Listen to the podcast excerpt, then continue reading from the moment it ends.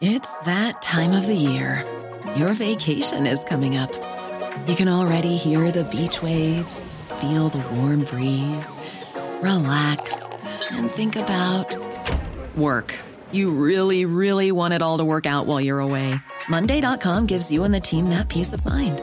When all work is on one platform and everyone's in sync, things just flow wherever you are. Tap the banner to go to Monday.com.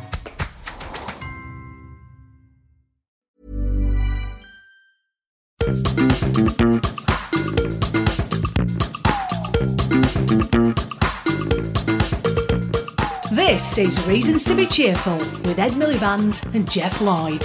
Hello. Hello, it's nice to be back in the loft.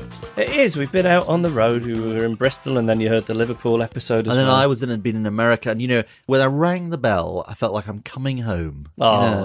know. and um, I arranged a little treat for you because as you walked in, a friend of mine was here, and I got them to play ABBA's Waterloo on the piano because last night uh, I had my Waterloo. I've disproved the idea that there is no bad karaoke. so this That's what you told me. You were lying. I'm I a- didn't choose effing Waterloo either. Well, I, I mean, I do think you were stitched up there. I think like a real key in karaoke is to have the the, the choice of your own song. You Yeah, need to I feel done comfortable. Take On Me anyway. So, But what, thank you. I should thank Vicky Foxcroft, Ellie Reeves, and Damien Egan, uh, who's the mayoral candidate in Lewisham, who all sort of were good sports and did it along with me. and this was the fundraiser you were at, yeah. Yeah. Yeah, and we're we're sort of you know we're kind of jamming all the tapes. We're sort of you know going out there trying to destroy all the evidence. Because I had a tip off last night from Kerry McCarthy MP. She messaged me to say, I'm hearing reports that Ed is on stage singing Waterloo at a fundraiser. Mm. And then I took to Twitter, I did a search, a search for your name, Yeah. karaoke Waterloo, and nothing. Well, we were So- jamming. We were ja- we were we'd taken advice from the Chinese state, and we were sort of jamming all means of electronic communication. Actually, The sad thing about this is that it- does this now mean that you won't consider the idea of a Reasons to Be Cheerful team karaoke outing? no, I, I, I'm uh, I'm I'm open to it. Maybe next time we'll do it together. I'm up for you it. can be Bjorn to my Benny. I want to be Benny. Okay, you can be Benny to my Bjorn then. I don't know my Benny from my Bjorn.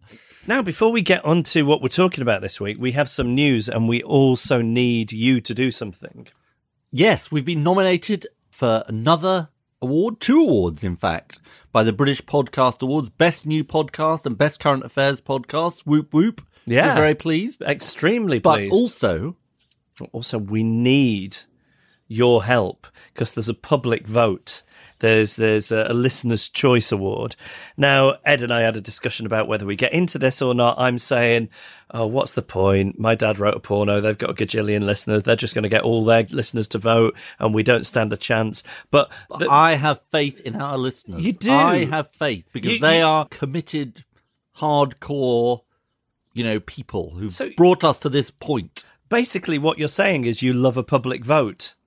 Yes, they've Despite gone past so well. experiences. It's gone so well for me. So you, you're now in you're now in uh, electioneering mode. You're now canvassing for votes. I am. So we would like you to go to the British Podcast Awards website, which is britishpodcastawards.com, and there's a nominations section, and within that is a listener choice, and you can vote for reasons to and you can just do it on the website. So it's kind of easy to do. It'll take one minute of your time. And of course, the reason we want to do it is we want more people to know about reasons to be cheerful so they too can be cheerful. So it is entirely altruistic.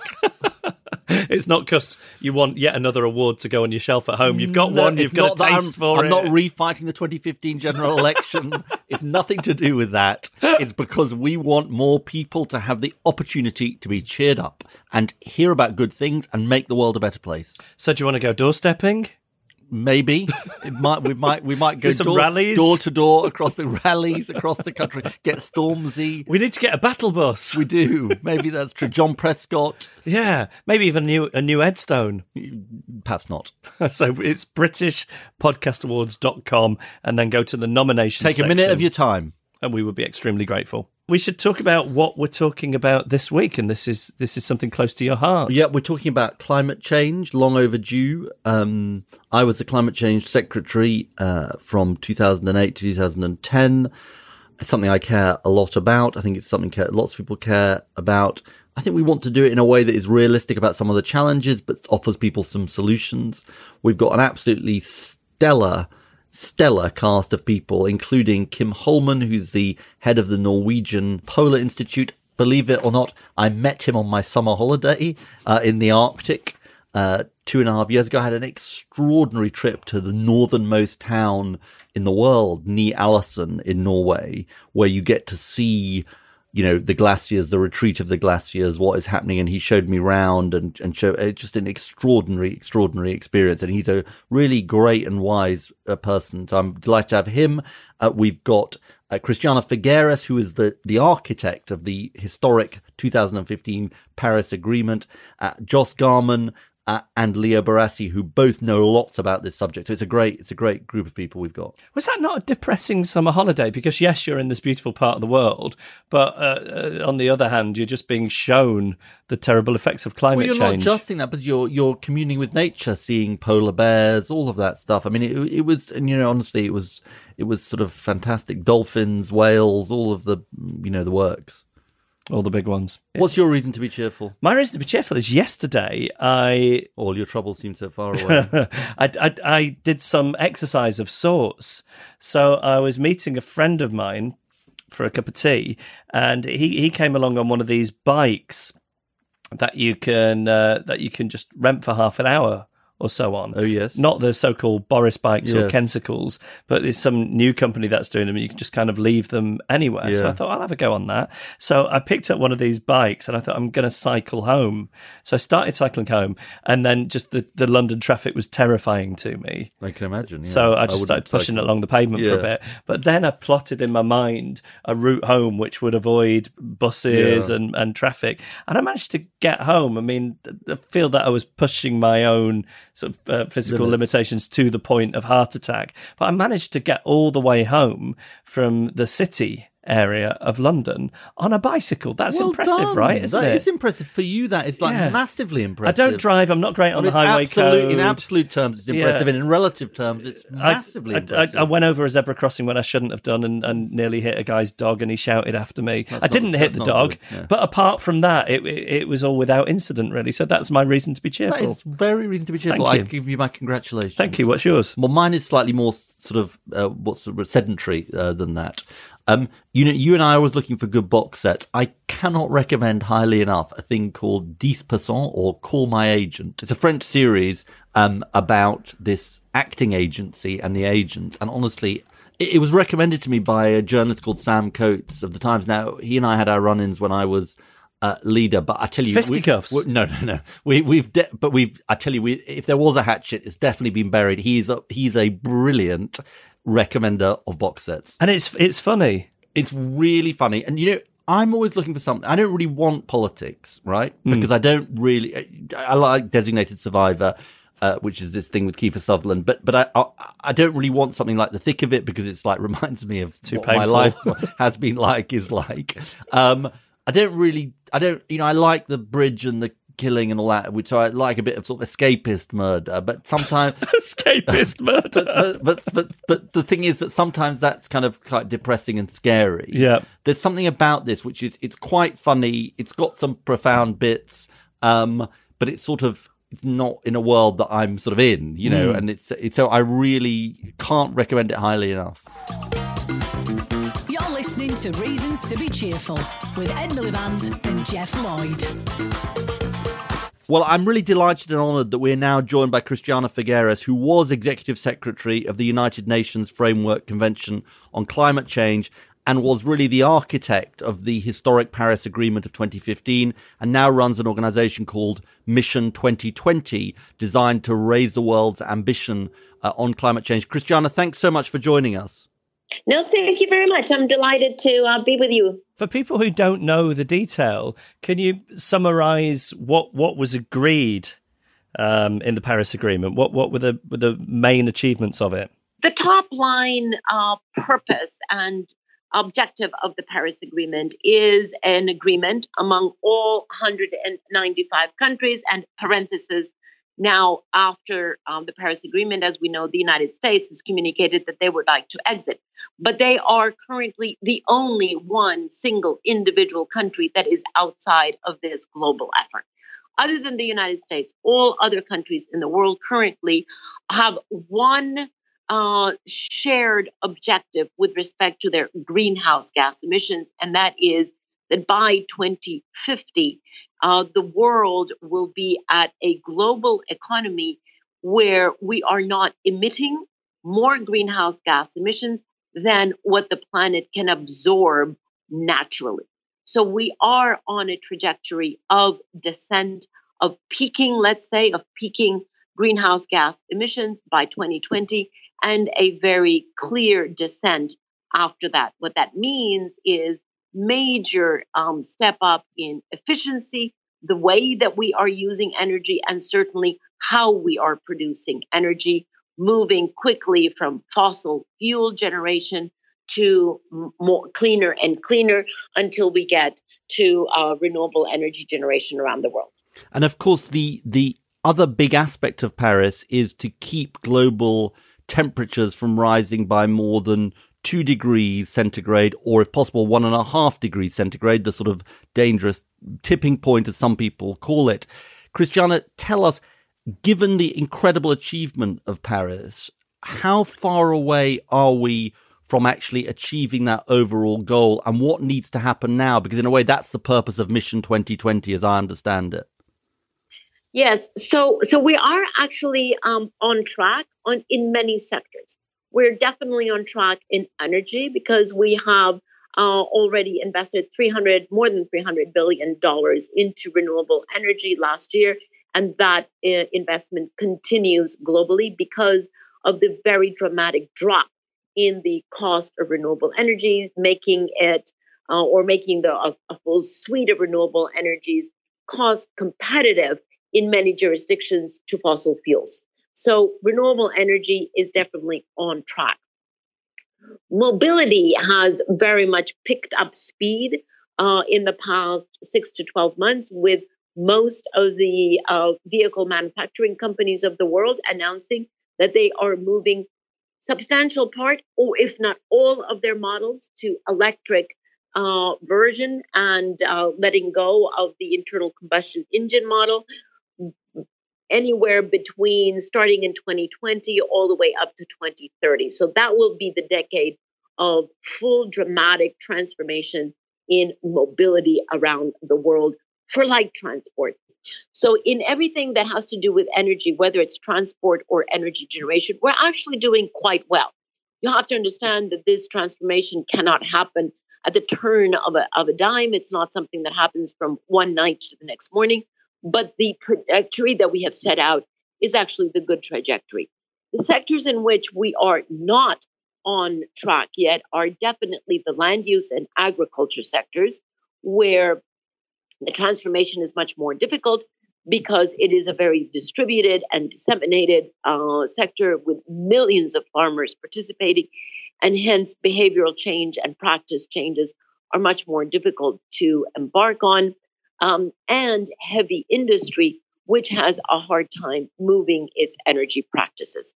So a mixed picture.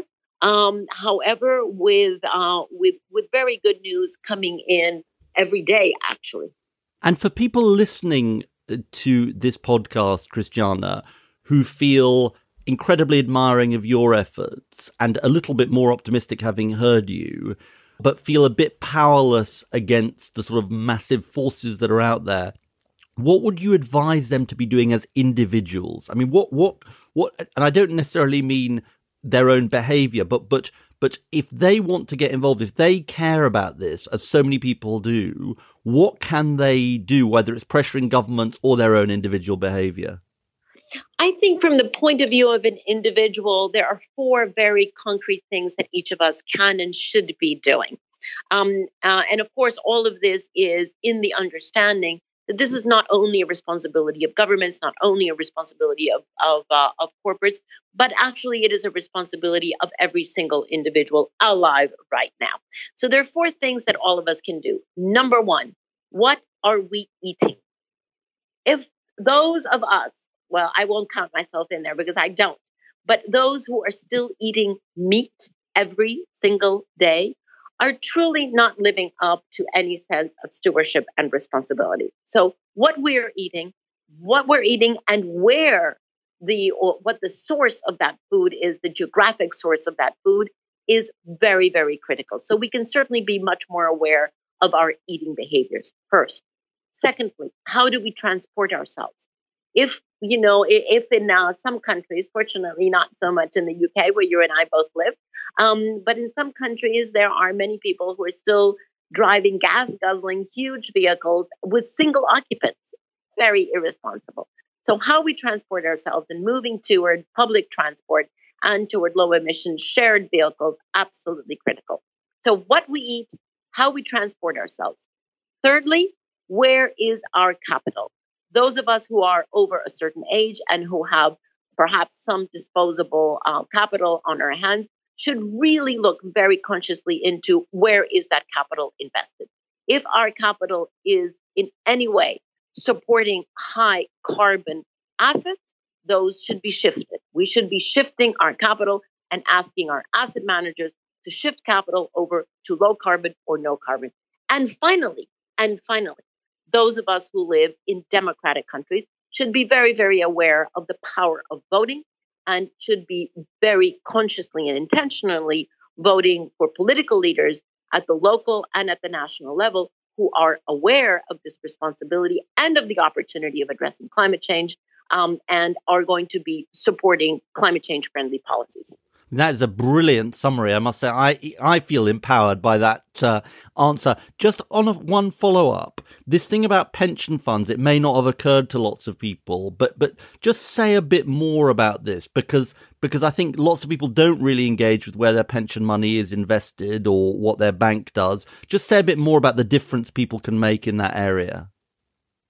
Well, actually, um, on on the on the topic of investments, there are two schools of thought. One school of thought is that if I have my uh, my pension in a pension fund, that I should actually lobby that pension fund to exit completely from all high carbon assets and do what is called divest. So to exit completely and starve, if you will, the the the final effect of that would be to starve high carbon assets of uh, liquidity and of capital in order to force them to shift over to a new business model. That is one school of thought. There's another school of thought that says, well, that may not be the best way to do it. We should remain invested in those high carbon assets and influence through the investor and shareholder uh, meetings. We should be influencing those corporations to shift over. I frankly um, am not convinced that these two are mutually exclusive. Uh, I think both should be pursued, and from the point of view of individual individual uh, who have their money in pensions, I think you should follow whatever feels right for you. Uh, what is unacceptable is to remain blissfully ignorant of the fact that your pension money really does have a huge effect and not to be concerned about where your money is. Christiana, I hate to uh, even bring the name up, but you've had Donald Trump saying that he wants the United States to with, withdraw from the Paris Agreement. At, at, at, your level, are people saying reassuring things to you? Are people saying, "Oh, don't worry, it's a madman in the White House. We'll we'll get it sorted out." Are there reasons for optimism? Do you think? Well, ironically, ironically, I actually think that what has happened in the United States, or rather in the White House, which is not the same as the United States, um, has actually helped our cause. Isn't that ironic? Uh, for a couple of reasons. First, when uh, Trump announced his intent to leave the Paris Agreement, immediately afterward, you had a opposite reaction, as usually happens in physics. Every action has an opposite and equal reaction. So within 24 hours, you had an opposite reaction from cities, from states, and from corporations in the United States that uh, said, well, that may be the political position of, uh, of the federal government, but that is not binding on us. We understand we have been decarbonizing for a while. We understand that it's good for our economies, and they are continue to move forward. In fact, over 50% of the real economy in the United States continues to decarbonize because they understand that it has been good for their economy. So that is actually quite interesting. And the other thing that is very interesting is that that opposite reaction that we saw in the United States is mirrored internationally. We have not seen a single country that has now said, ah, the United States intends to leave, then we're also going to leave. Quite to the contrary.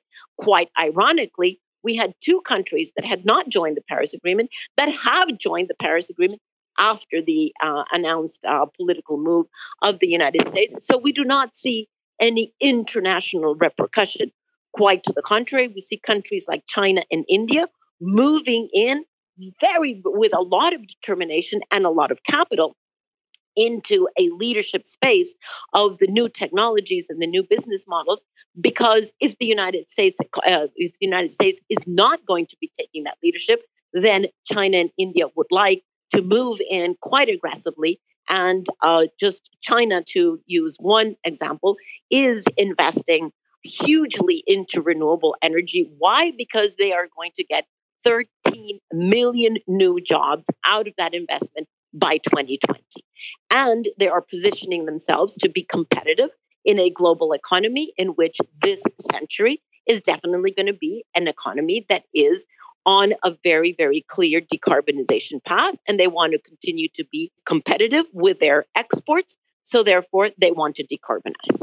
Last question, Christiana. When you took over your job as the executive secretary of the UNFCCC, your first press conference, you were asked whether we could get a binding agreement, and you said, not in my uh, lifetime, and you've joked about this. Indeed, uh, you've joked about this afterwards. You turned out you you proved yourself wrong. Just more looking forward, and I know you're sort of the the kind of eternal warrior for optimism, but but you know, we're in a race against time how winnable is this race against time, do you really feel? You know, I think the answer to that question is one that is focused on the next two years. While addressing climate change is a long term effort, obviously over several decades until we can get to this zero net, so the balance of emissions. Um, and that will not occur until two or three decades from now. But the uh, the alarming uh, fact is that whether we're able to get to 2050 on time at the rates of carbon emissions that we need to get to is largely going to be determined uh, over the next two years, largely determined by the investments that are made into infrastructure. Because if over the next two years we invest, make the investments into infrastructure that are high carbon infrastructure investments, we're going to be locked in to the greenhouse gas emissions that come with that infrastructure for the lifetime of that infrastructure, which is 30, 40, 50 years. If, however, over the next two years, we make decisions that lock us into low carbon infrastructure, then we stand a very good chance of decarbonizing over time.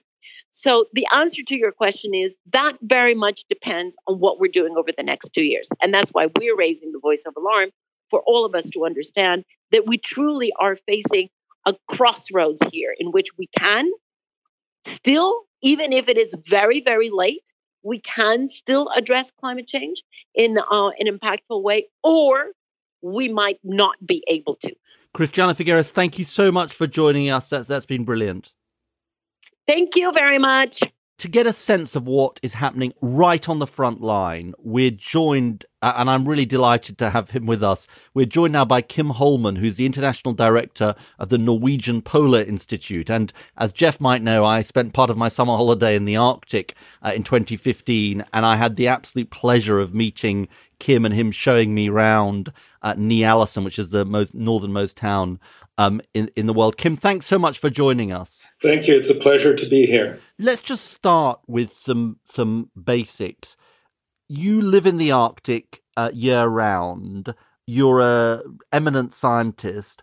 What do you see happening uh, in the Arctic that you can tell our listeners about in terms of climate change? Well, uh, wherever I look, I see change. Uh, I see uh, a warming uh, Arctic. I see uh, sea ice not forming, uh, open ocean in the middle of the winter.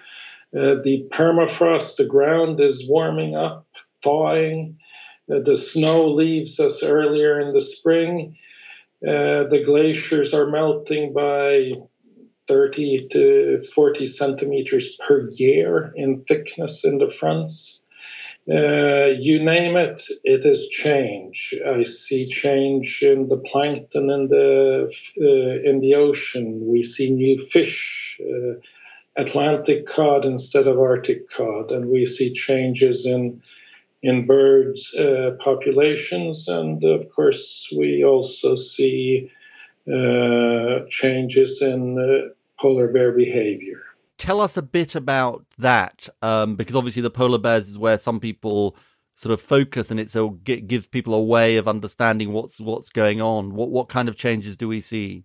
Well, we must remember that uh, the polar bear was heavily hunted, and uh, we stopped hunting them in 1973. So there is a rebound from that time, uh, such that uh, it's what we see on the ground is a mixed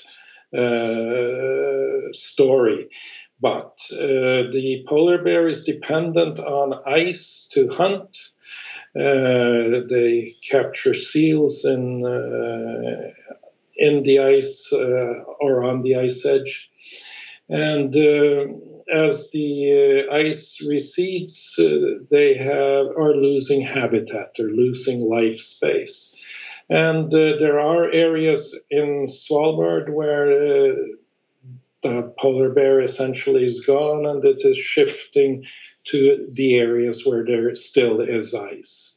And of course, over time, a few decades from now, uh, clearly the ice uh, has receded so far that it, they probably are moving out. Moving out of the Norwegian Arctic Svalbard completely? Yes. And Kim, you've seen these changes happening over decades, is that right? I mean, we, we know that the last winter was a particularly warm winter, but but this is this is like a long run trend, is it?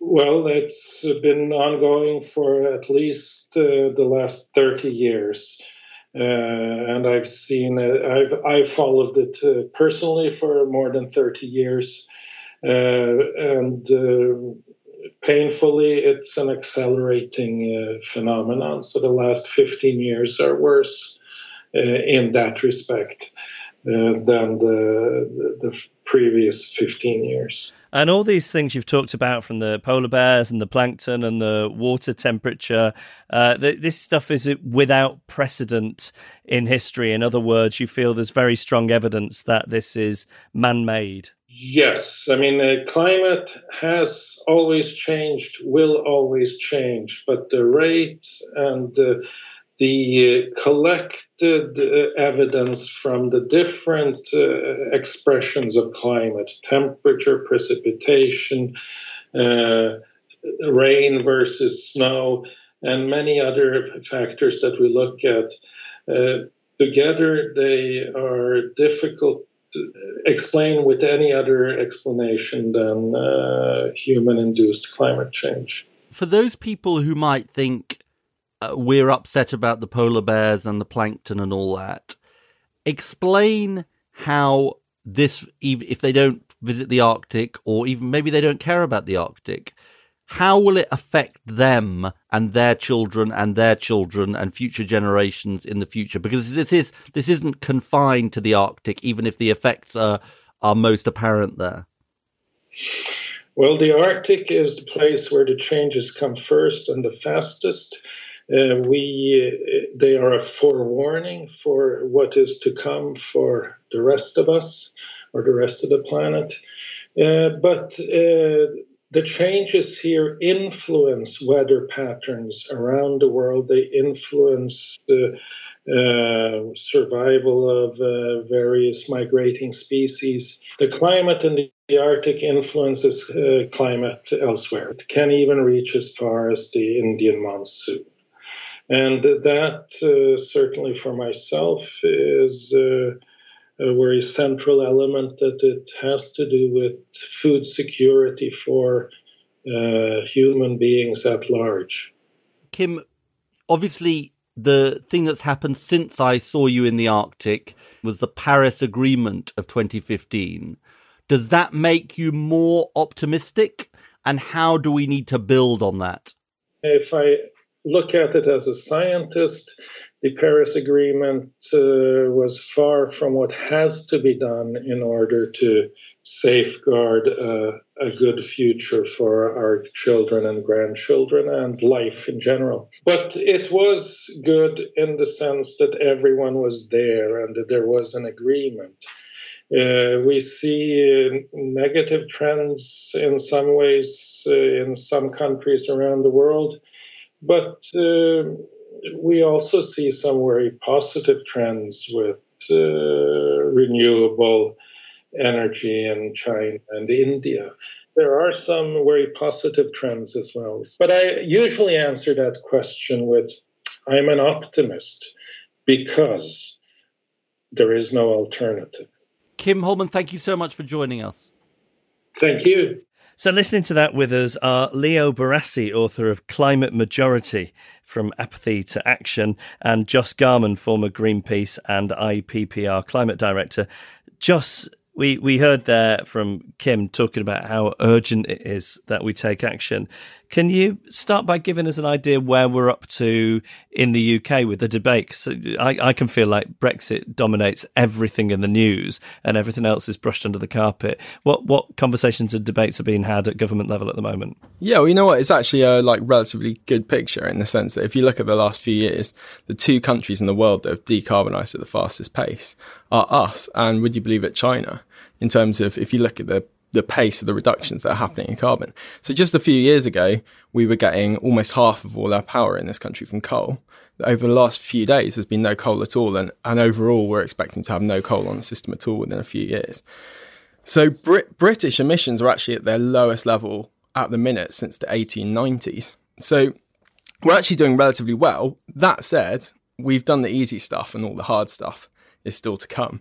And so, actually, if you look at the real, really big challenge now it's how do we clean up road transport? Which so it used to be the case that most of the emissions in Britain came from our power stations, and actually that's no longer the case. More than half of all the power that we generate in the UK comes from low carbon sources these days. More more than a third of that comes from renewable energy. So we're doing quite well when it comes to um, the power sector, obviously we need to do even better than we are. But the real problem now is diesel cars, petrol cars. How do we get them off the road? How do we start using much cleaner forms of transport? And then we need to start thinking about other sectors like land use. And so people don't really think about it when they think about climate change, but the peat bogs in Scotland and the north of England, huge carbon sinks. You know, how do we protect those peat bogs? How do we start planting new forests again? Um, in any land area where we can to suck carbon out of the air. And the Queen, you know, said that she's doing a bit of that this week. But actually, we could pioneer solutions like that in the UK and then apply them all around the world. And really, when it comes to Britain's role in the whole climate debate, people often say, look, we're only 2% of global emissions. But actually, if you look at Britain's real value in the global debate over climate change, it's pioneering the technological solutions, pioneering the policy solutions. You know, we are the first country in the world to pass the Climate Change Act, thanks to uh, the man sitting over there. Um, and actually, we've got, we've sustained that consensus, to be fair to the Tories, in a cross party way. Um, and the, the real challenge now is how do we take it to the next level and how do we take it all the way to zero? We've heard from both um, Christiana and Kim, Paris was a good thing. It, it, had these quite grand ambitions keep uh, global warming to no more than two degrees C or one and a half. We're already at one, as I understand it, one degrees warming compared to pre industrial levels. How much better do we need to do in terms of what each country is contributing to have a chance of meeting one and a half or even two degrees? Yeah, so I think at the minute we're way off, right? So the all the governments in the world, and it was historic, and we shouldn't kind of um, be too down on it. But every country in the world agreed that we need to get to this goal of keeping global temperatures to no more than one and a half degrees, and that ultimately means that any pollution we create anywhere in the world by the middle of the century needs to be offset by pollution that we suck out of the air, be that through forests or be that through technology that we use. And that is obviously going to be incredibly challenging to get to. And if you look at current plans, UK aside, look at the rest of the world, we're so far from that. You know, you still have Germany, which is often looked at as a climate leader, burning coal and creating even new open cast coal mines. And that's supposedly a climate leader. So actually, if you look at all the plans in the world at the minute, they add up to three or four degrees of global warming. And that's incredibly dangerous. That means, you know, the worst floods that Britain could ever imagine. And it means, you know, potentially the collapse of the Amazon rainforest and the most precious biospheres in the world, like, you know, the Arctic and so on. So the scale of the threat is massive. And at the minute, we're not avoiding it. That said, we've got the technology. And a lot of the things that we have to do, we have to do anyway, because we're already poisoning kids' lungs with air pollution in London. So we've got to get diesel cars off the road anyway. You know, people are already concerned about um, wanting to travel in a much more clean way anyway because of things like noise pollution. People are interested in the jobs and these technologies of the future anyway. So a lot of this stuff we're going to do anyway. Uh, where it gets really tricky is the things that we wouldn't necessarily do anyway. And that's why ultimately we do need to have and win this argument over climate change itself. Leo, this would be a good point to to bring you in. So, as an individual, when I was listening to Christiana, I thought, oh, there's a there's a lot I can do. And then when I was listening to Kim, I was thinking, oh, it doesn't really matter what I do as as an individual. Big change with society needs to happen. Um, what's what's closest to the truth? And actually, where where are people on this? What's the public mood on it? Are people sort of ready to do stuff?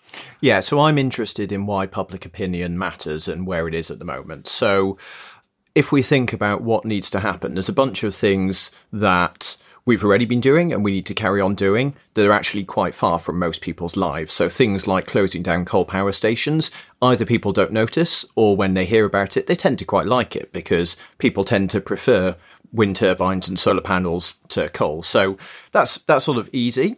Um, but as we're looking ahead over the next few decades, we're getting towards a bunch of things that are very close to people's lives, and people are either going to notice or they're going to notice and have to support. So, Joss mentioned um, getting people away from petrol and diesel cars onto electric vehicles. Now, public opinion is going to be important there, but it's not all that difficult because we've also got other reasons that that's going to be attractive. So, uh, tackling air pollution and things. But where it's going to start getting really challenging and really important what people think is when we start getting to the stuff that you, you kind of only do because of climate change. So when we start talking about uh, reducing emissions from the food we eat, so that mostly means doing things about meat, so eating less meat perhaps. Uh, or can you explain for people why why is that? Is stuff around water and around deforestation, right? Yeah, so it's quite it's quite a subtle thing because it comes from a few different places, but um, some uh, there's a surprisingly large proportion of the UK's emissions come from uh, the food we eat, and it depends how you measure it. You can get you can call it 18%, you can call it 30% if you measure it in different ways. The point is, it's a large chunk, and we're going to have to deal with it. Now, some of that comes from if we're um, getting meat from South America, then that might be meat that's um, come from uh, uh, lands that was originally rainforest, or actually more often it's um, meat that was fed on soy that comes from rainforest that's been chopped down. But also, um, some animals that we eat, particularly cows and sheep, they produce a lot of methane. They burp a lot of methane, and that means for, not just you, Geoff. Cow farts are a huge issue.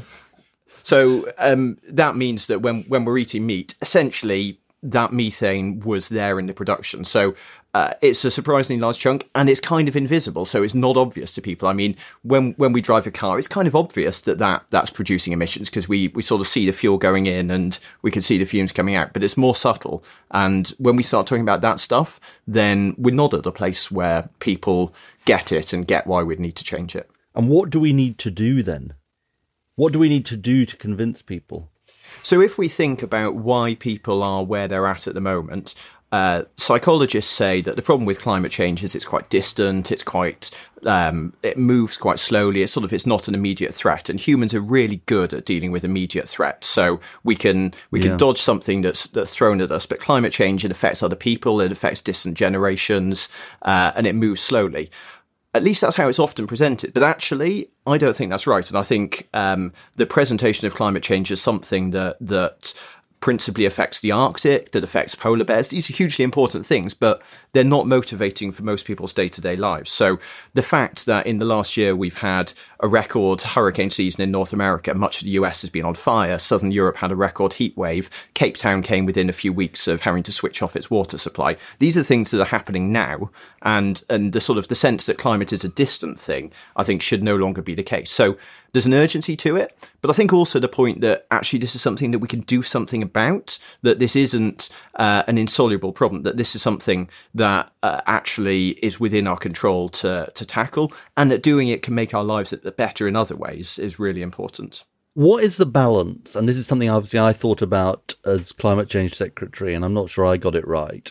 What is the balance between disaster warning and positivity?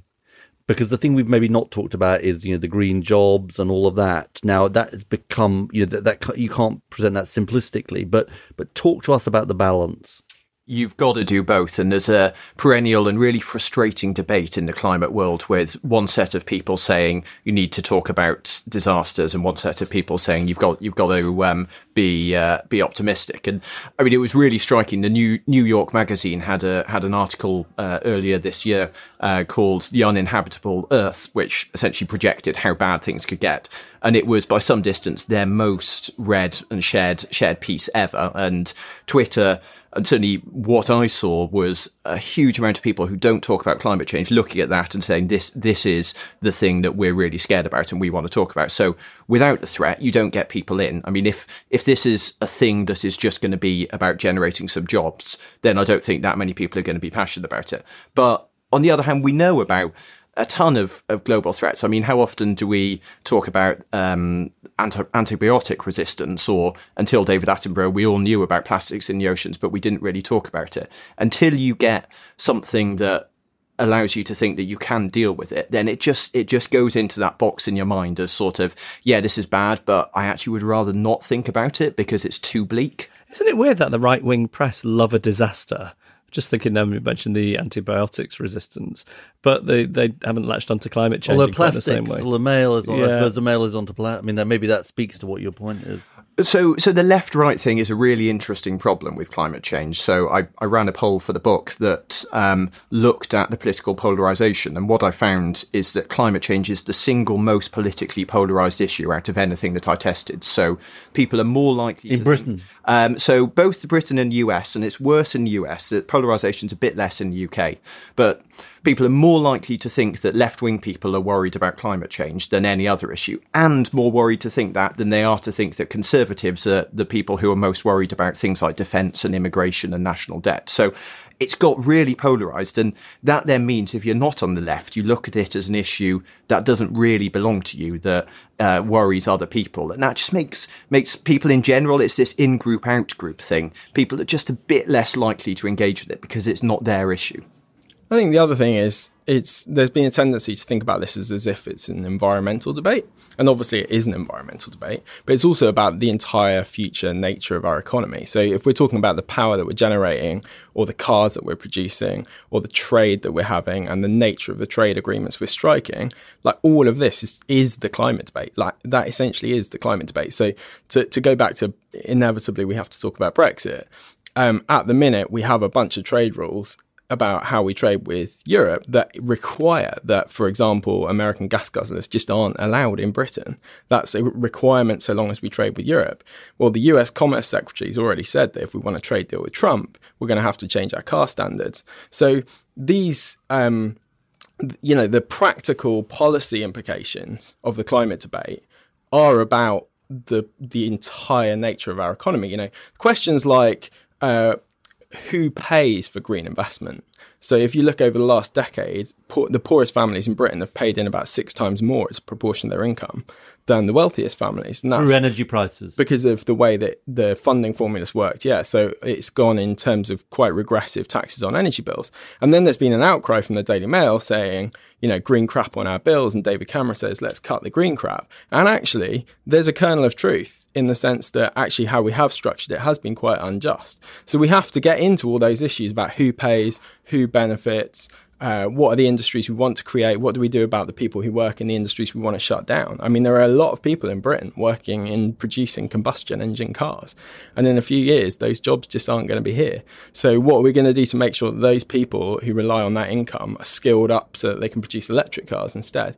All of these kind of debates we need to be having. And yet, because it's constantly put into the environment box, uh, people just don't really talk about these issues that much. So this sense of equity is really important. If if we look back five six years ago, then a, a, constant argument for why we shouldn't take action in the West um, to do to on climate change was because China was building two coal power stations a week, and the fact that the Paris Agreement now means that every country is committed to deal with it really allows us to say, at an international level, this is something that everyone is making sacrifices or making changes to deal with. And I think that ties in with with Joss's point that this has to happen both internationally and within our own country. And I think we we're getting there internationally. That that's that's happening now. But it's it's as we move to make changes within our own country, being able to show that that this is distributed fairly, I think is something that we just haven't yet got right. I mean, I completely agree with that. This last point that you've both made, which is the the sort of climate justice and social justice have been too much seen as separate, and uh, unless you won't bring people with you, unless there's a sense of fairness about what's happening. Um, we have a thing called the Geoffocracy, uh, which is Geoff being the ultimate um, ruler, which Geoff is quite keen on. Um, if you were cl- joint climate change secretaries in the Geoffocracy, what's the thing that you and I know this is like sounds a bit simplistic, but what's the thing you would do most urgently, or what what what's the sort of what's the way you would approach this, either for Britain or for the world, or or, or for both? Well, I would start by saying we have to finish cleaning up the way that we generate our power because then we're going to electrify how we move around and we need to make sure that that electricity is coming from clean sources. Now we're almost there, as I mentioned, like we've almost got coal off the system. Now we need to get gas off the system. We need to be moving the way that we heat our homes as well. That's going to be really important because that's about a third of all of the UK's emissions as well, is about how we heat our homes and businesses. So we have to do that stuff first. Then we have to electrify our road transport. So we're all moving around in electric buses and electric cars. And then after that, we have to think about the food that we're generating and how we use our land to make sure that we're planting forests and we're protecting our natural carbon sinks like peat bogs, but also to make sure that um, we're uh, you know doing all of that as you say in a fair way so that Britain's benefiting and we're getting great jobs and we're you know enjoying better our lives, lives and having people. prosperous lives exactly.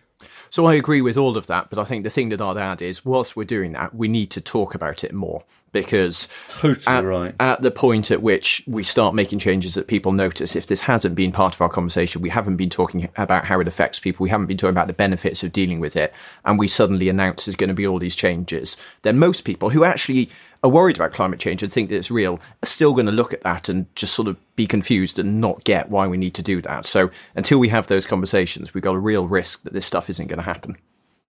You optimistic? Yeah, I if I look around at the UK, Yeah, the answer is you've got to say yes on this podcast. Oh. No, no, Yes. no, go on, go on. yeah, if I look around the UK, we've been making great progress, and the fact that we're now looking at actually strengthening our climate change laws is really encouraging. And around the world, countries, governments are taking it seriously. It's going to be hard, but compared with where we were five, six years ago, we're in a much better place. Yeah, and I think, you know, if you look at this in the grand sweep of history and, you know, the rise of fascism, fall of fascism, rise of communism, fall of communism, these huge, like, transformational societal changes happened over just a few years. And already we're seeing how economies that built their prosperity on burning trees and burning coal are now building their prosperity on clean technologies. And so long as we carry on doing that and we speed things up a little bit, we're going to be fine. But it, but it's urgent. It's, urgent. It's urgent. Christiana was It's saying urgent. next couple of years. I mean, we've got to get governments have got to raise their ambitions the next couple of years. But the point is, it's doable. Joss and Leo, thank you so much for joining us. Pleasure. Cheers. What do you make of that, Buster? I, I was all over the place. At times, I was feeling really positive. I listened to Christiana and I'm feeling really positive. Yeah. Then I listened to Kim and I'm thinking the plankton, the polar bears, the water temperature, this is terrible. And then Joss and Leo come along, and actually, it seems like the Conservative government have done more than you might expect them to in, in carrying on. They've kept the show on the road Yeah. at least. I mean, I personally think they should have done more, but they've kept the show on the some, road. that's something, isn't Yeah. it? Uh, and then you know when they started talking about Brexit and how, say, an American trade deal might mean that we end up with these big gas guzzling cars over here, then it got really depressing again. So I don't know. I feel like there's reasons for optimism in there. But it definitely needs to be moved more into the mainstream in terms of the conversations we're having. I mean, I totally agree with that, and in a way, I feel quite guilty because you know when you hear about the scale of the challenge, and also, you know, I think Kim is really moving. We'll post a video of him uh, talking about some of these issues, just a short video. Um, Kim Holmén from the Arctic. You know, it's the most extraordinary place, the Arctic, and uh, you know, this existential threat to to a lot of what is valued about it is is really real. But I suppose I feel more focus and more urgency in political debate. Get getting fairness as part of it, not, oh, well, let's care about the environment and then let's deal with fairness somewhere else. Because you'll never take people with you if people think it's unfair and hits the poorest hardest and, and so on. And then I think this other thing, which is yes, do warnings about the dangers because you can't ignore them, but also we're about better lives for people. And by tackling this, you can create better lives for people. And that, you know, electric cars which are not polluting, um, warmer homes that are properly insulated, um, you know, a clean power, uh, you know, all of cities that are built for not just for cars but for walking around, for bicycle You know, that must it must be possible to present a vision of this as we're gonna decent jobs for people. You know, decent jobs in green industries, the industries of the future. So present that picture of a better life, and then I think we might do better at, at taking people with us. Reasons to be cheerful with Ed Miliband and Geoff Lloyd. When you make decisions for your company, you look for the no brainers. And if you have a lot of mailing to do, stamps.com is the ultimate no brainer. It streamlines your processes to make your business more efficient, which makes you less busy. Mail checks, invoices, legal documents, and everything you need to keep your business running with stamps.com. Seamlessly connect with every major marketplace and shopping cart. Schedule package pickups and see your cheapest and fastest shipping options from different carriers with rates up to 89% off USPS and UPS rates. And with the stamps.com mobile app, you can take care of mailing and shipping wherever you are. Make the same no-brainer decision as over 1 million other businesses with stamps.com. Sign up with code program for a 4-week trial plus free postage and a free digital scale. No long-term commitments or contracts. That's stamps.com. Code program. Well, as ever, we would love to hear from you. You can email us Reasons at cheerfulpodcast.com. You can tweet us at cheerfulpodcast or find us on Facebook, facebook.com stroke reasons to be cheerful podcast. This comes from George Wilson, who says, I listened with interest to the gentrification episode, but felt a bit uncomfortable listening to it, to be honest. I think of myself as someone with fairly centrist views with a slight lean to the left. However, I did feel that the gentrification episode was a little one dimensional, predominantly because I seem to be part of the problem. My wife and I, both in our early 30s and in professional jobs, were lucky enough to purchase a house in East London two years ago. The area probably would have been described then as up and coming. It's further up now, with more people like us having arrived, and the area has the usual amenities, cafes, delis, etc., etc. These are interspersed with corner shops and other things that have been there for a while. I often hear complaints about the incomers changing the area. My issue with that is where are we supposed to go? I completely understand that we're in a very privileged position and will probably elicit minimal sympathy, good, well paid jobs, in a position to move house and so on. However, when we were looking at areas to move to, we've been priced out of everywhere else else? Um, it's it's an interesting question, isn't it? I think there's two things: the the underlying housing problems, which we seem to come back week after week after week. The lack of housing stock, that's a big one. That's out of your hands. I do sometimes feel as if people move into areas. I'm not saying you're like this, George, but and and they treat the existing community as extras that make it feel a, a little exotic or diverse without actually engaging with that community. So, sort of finding that cohesiveness could be part of the solution to that. Yeah, I mean, or maybe it's about making sure that um, there's enough social housing in areas, that housing remains affordable. I mean, look, you know, affordability is like a cascade effect, it has an effect on everyone, whatever your income level. You know, people can be priced out at different levels. I think it's so people who've grown up in communities don't feel they can just no longer afford to live there. Mm. But but I mean, I think the best solution, as you say, is to solve the housing, like build lots more housing, including lots more social housing. I do love a good deli, though. By the way, talking of uh, culinary amenities, um, as you might say, there is a crepe place that got tweeted in Bristol. I just missed it, obviously. I don't think it's at the station or maybe it's further down from the station. So we're going to have to go back. So we blamed Network Rail for forcing the crepe stall out. Well, I don't quite know. I can't, I, I haven't got complete clarity, but there is. Why haven't you devoted your entire I week know, to I finding should- out what I- happened to that I crepe have stall? done. Uh, the next one comes from Harriet from London. First, I absolutely love the podcast. It's by by far the best podcast at the moment. I want to respond to episode 28 and especially Geoff's point, that's you, Sunshine, Mm. that he doesn't mind his data being held by the big data companies. I work in digital marketing and I'm always amazed at how detailed the targeting options are on Facebook. And I don't think people who use Facebook fully understand how much data they hold about you and how advertisers, political parties, or literally anybody who signs up for a Facebook advertising account can use this data. For a savvy marketer, the possibilities to individually target very niche groups are endless. You can tailor adverts for insurance, for those who've just bought a car, flog birthday present ideas for those whose dad's birthday is coming up, tell the girl whose best friend has just got engaged that as your friends get married, you deserve to treat yourself, etc., etc. And then she goes on, you could potentially tailor 100 different political campaign videos to all of those different groups, as you can create adverts that are only visible to the particular groups that you target. Not only is this a nightmare for accountability in, say, elections, how can you audit campaign posts that you can't see? It also causes divisiveness. You might have a completely different view of the political landscape than your neighbour just because you see different news stories that affirm your existing biases. Reuters reported that two thirds of American adults get their news on social media, so I cannot overstate this problem enough.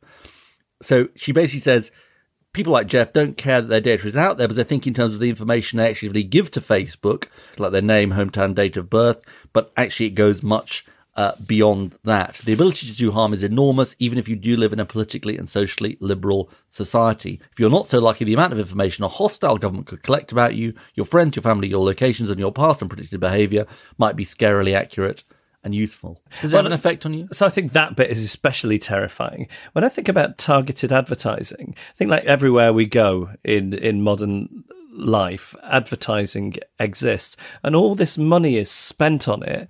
But most adverts, most people will never react to. So surely that money is better spent if the advertising is targeted to the sort of person who might buy it. But then when you start muddying the waters with political advertising, Political advertising. then I mean, it, it's then what- it then it exactly. feels kind of icky. I mean, it's yeah. one thing if you're buying a new pair of espadrilles, or, Yes. you know, whatever. Yeah. Um, but I think it's quite another thing if you're being, t- you know, targeted with big political. Because sometimes I'll see an advert for a, a burger chain pop up online or something. I think, well, whoever the advertising agency is, has wasted their clients' money because you should be able to know from my data that I'm a vegetarian. Yeah, that's true. So there's some positives to it, but in the but do you not think it's about regulating political advertising very tightly? In We're part. pretty good on that in this country, you know, compared to Not so good online, I don't think, No, so is it a question of we've just been slow to adapt to the modern world? But then it's it's so labyrinthine. That, how how do you? Put yeah, that I mean, I think look, I think we're in the still in the foothills of understanding what we need to do. Yeah. Really. Uh, this comes from Amy, Amy Kuntz, who says, Greetings. My boyfriend is a big fan of your podcast. I confess that I've not listened to them. Well, thanks, Amy. Thanks, thanks for taking the You time to, to find out the, uh, the email address, though. Um, however, I feel as though I have, as every now and then in conversation, he'll just casually say, Well, on Ed Miliband's podcast, they were saying, uh, one of these occasions was when neither of us could sleep. I was quite tired, so the details are a bit fuzzy. But after this conversational segue, one of us made the joke, What do you call Ed Miliband when he's sleepy? Bed Miliband. It all went downhill from there. I'm going to include some of these terrible jokes in the hope of amusing you. What do you call Ed Miliband when he's eating his favourite type of cream? I don't know. What do you call Ed Miliband when he's eating his favourite type of cream? Ed Chantilly Band. what do you call Ed Miliband when he's just feeling fun and flirty? I don't know. Ed Silly Band. Uh, what do you call Ed Miliband after a day at the seaside? I don't know. This is particularly bad. Ed Millisand. Yep. Uh, what do you call Ed Miliband when quoting him directly? I don't know. Said Miliband. Right. Yeah. Uh, there were many of these. Oh, feel free to uh, send Christmas send more. bestseller, I Yeah, think. Yeah, we could do reason to be cheerful crackers Yeah, exactly. with these in them. Uh, so thank you for those, Amy. Oh, thank you, Amy. Thank you, Amy, and your boyfriend. I hope you eventually got to sleep. Email us reasons at cheerfulpodcast.com. Follow us on Twitter at Cheerful Podcast or search for our Facebook page, Reasons to Be Cheerful Podcast. Vote, vote, vote. vote, vote, vote. British Podcast Awards. Is this going to be? vote. Is this is this going to be relentless now? Is there an election? Relentless. We're in an election Re- period. It's a permanent campaign. yeah. Yeah. So BritishPodcastAward.com. Go Vote, vote, vote. vote, vote, vote, vote early, vote often, Exactly. and all that. Yeah, we need a loud hailer. We need to. Me and you go out in your car. I can hang out the window Good with a loud idea. Yeah. Okay. You're on. It's good. idea. People might think we've gone a bit bonkers, wonkers, really. Bonkers, wonkers. There's there's another one for the collection, everyone. I'll tell you what I was very surprised about in this episode. yeah. That you're a centigrade guy. That you use the word centigrade. What, as opposed to Celsius? Yes. Because you got Mr. Celsius. He invented his scale. It's a great scale. Water Centigrade freezes- is a made up. It's a made-up word. Yeah, it's Mr. Celsius. But wh- where does it come from, centigrade? I, I don't know the etymology of it, but it always feels to me like um, uh, British people not wanting to say a foreign-sounding word, so they. Who was Mr. Celsius? He, he was Swedish, and he was the guy who came up with that scale where water freezes at And zero because he's and boils at 100. And I do, you know, as a Swedophile, I feel quite protective of Another him. reason to be and it, Swedish. it annoys me if I'm ever on a plane and the, the pilot gives out the temperature in centigrade. I say, no, you Celsius. Uh, but not as much as Fahrenheit annoys me. I'm very anti Fahrenheit. Really? Yeah, I feel that what people do is they're happy to use Celsius when it's cold, but then when it's hot, they want the number to be as close to 100 as possible. So they can say, they "Oh, it's- yeah, exactly. It's a, s- if you want a Yeah, scorcher. yeah, yeah, yeah. Maybe you're going to have a scorcher for your birthday tomorrow. It's, it certainly looks like it. Yeah. it? yeah. I'll have to. Uh, Outside on the South Bank. Yeah, I mean, I'll, I'll be looking for places with good air conditioning, which perhaps So you really isn't don't in like the spirit heat? of our climate episode. You really don't like heat. Every, every now and again, yeah, yeah, yeah. Shame. Yeah, I've got my own little s- system. 20 to 25, I'm quite happy with usually. Yeah. Should we do some thanks? We should. Use. Um, thanks to Christiana Figueres. Uh, thanks to Kim Holmén. Thanks to Joss Garman. Thank you to Leo Barasi. I thought fantastic guest. Yeah, brilliant. And Emma Corsham produced our podcast with backup research from Alex Feisprice and Lindsay Todd. Gail Lofthouse is our announcer, and we're going to Sheffield to do a show this week. And Gail is going to be joining us, which um, I've never met Gail in the in the flesh. I'm looking forward to it. yeah, so Gail's our announcer. James Deacon made our identity. Ed Seed did our music. Seed, did. And Emily music. Power did our design. This is right. He's been Benny, He's been Bjorn. and these have been. Super Trooper. Please let us have that karaoke night soon.